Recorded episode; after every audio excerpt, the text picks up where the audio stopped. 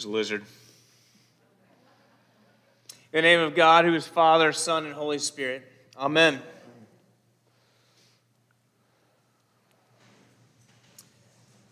Good morning to all of you. Good morning to those who are watching online. I thought I knew what I was going to preach about. I was all set uh, to preach an epiphany sermon uh, creation and new creation. Genesis 1, baptism of Jesus uh, from the Gospel of Mark. But then Wednesday happened. We were so ready for 2020 uh, to be gone. I saw a meme that said, um, I just thought it was really concise and to the point. Said, 2021 just said to 2020, hold my beer. Which some of you get that and some of you don't. But um, I intentionally, very intentionally, steer away uh, from public political commentary, with very rare exception. But Wednesday's riots are what's occupying our hearts and our minds right now. Uh, the images that came out of our capital uh, were disturbing and heartbreaking, and terrifying to all of us, regardless of our political affiliations. 20 years ago, I, uh, after 9 11, I remember feeling that while something certainly had been taking, taken from us nationally, the, the loss also felt very personal. Very personal. Something that, that we never imagined could be taken from us. And then after uh, Charlottesville and the riots this summer, I was grieved and, and in some cases rocked by the images of Americans with different ideologies fighting violently against each other and against law enforcement. This week, I felt all of that. The, the very national loss felt personal. Grief and horror at the sight of Americans destroying something that Americans hold sacred, ostensibly in the name of the very democracy that they seem to me uh, to be attacking.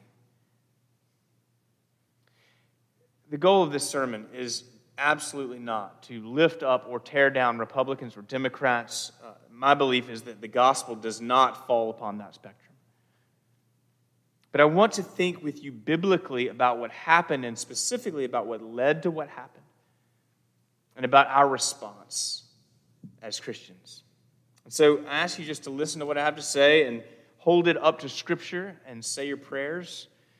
You can like it or not like it, or agree or disagree, but I think we can agree to think prayerfully and faithfully about the issues that are before us. So we're going to land in Mark with Jesus' baptism, but we're going to begin with Psalm 29. And we're going to see in this psalm the worship that God warrants, the storm that God sends, and the peace God promises. The worship God warrants, the storm God sends, the peace God promises. So, first, the worship that God warrants. Psalm 29 is attributed to King David. It is a poem of pure, unbridled praise to God. It is worship. And the very first thing that we see is that David is calling for praise to the one true God. Now, what's translated in, in your bulletin as you gods is really better rendered as you heavenly beings or uh, you sons of God. And what David is referring to is the angels. He's referring to the angels of God because every, uh, even God's perfectly faithful, glorious warriors of light themselves pale in comparison to the glory of God. All of the glory and all of the strength of the angels comes from God. So commentators suggest that David is calling the angels to worship because he sees his own praise and worship as insufficient alone to reach the glorious heights that the Lord deserves.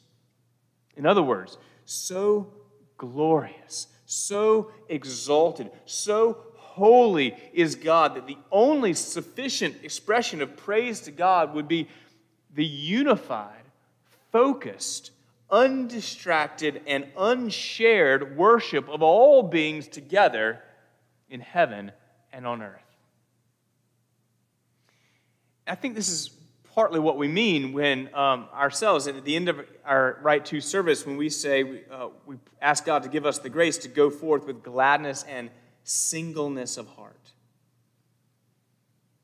This unified praise from all creation is the devotion God deserves, the worship God alone warrants. But wow, it is so easy to let our hearts get distracted. We so easily let all sorts of things take the place of God's glory in our hearts. Things like money and power and sex and uh, accomplishment, the applause of others, our wants, our expectations. And we often uh, call these things idols. Uh, idols. Not uh, handmade stone or um, golden gods, but things that we take that are otherwise good and we make them ultimate things in our hearts. Um, things, we make them something we have to have apart from God in order to be happy or satisfied. And I would offer that perhaps the deep divisions in our country have come largely because we have made idols of our political ideologies on both sides. We've let our dreams of what might be and our convictions of what should be unseat our trust in the God who is, who created us to love us and who gave himself for us. That unless we have our way, we come to feel like we, we will never actually be happy or prosperous or safe. And the further we go down that road, we may begin even to invoke God's name and convince ourselves that God is on our side and that God wants what we want, and then we defend our position in self righteous ways that totally dishonor Him. This is not the problem of the political right or the political left. This is a human problem. This is my problem. And this is your problem. All of us do this in different ways. As a friend and mentor of mine was fond of saying, uh, we, we all are OS positive. We are all our original sin positive. So we don't fight these idols with other idols. You replace one addiction with another. We fight idols with repentance and prayer. And we renew uh, again and again our ultimate trust in God alone. David's call to praise is a call to all of us to identify our idols and take them off the throne of our hearts and ascribe once again to the Lord the glory due his name and his name alone.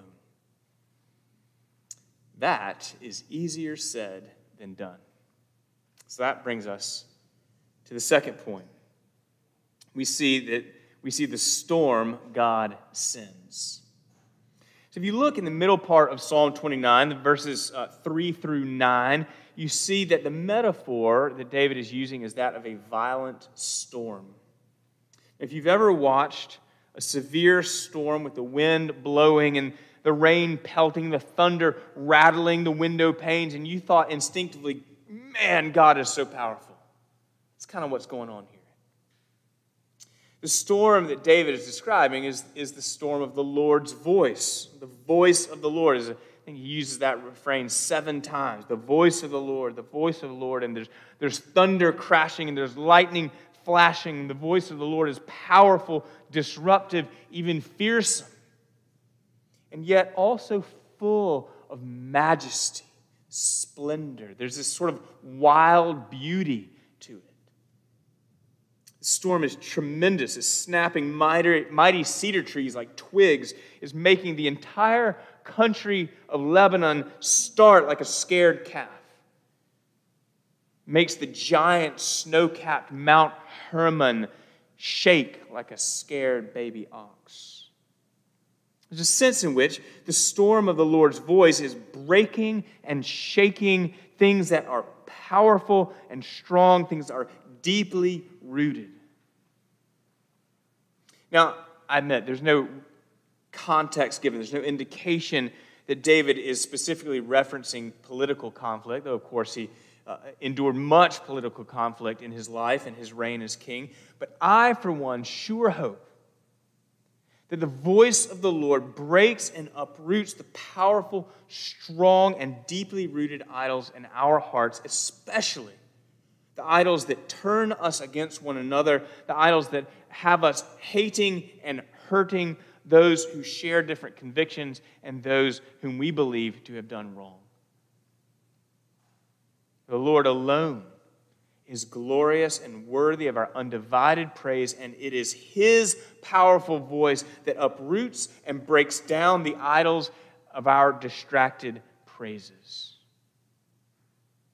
Should say, the idols that distract our praises. The psalm says, The voice of the Lord makes the oak trees writhe and strips the forests bare. So, how do we hear the Lord's voice? Well, it's through His Word. It's through His Word, His Scripture, that's a gift to us. Scripture, it gives us the guardrails. If our life with Christ is only spiritual, if it is only prayer and emotion and devotions written from our preferred perspective, then God is going to begin to look a lot like us. We're going to begin to make God in our own image. And friends, that is a perfect recipe for invoking the name of Almighty God to bless our own idols of ideology.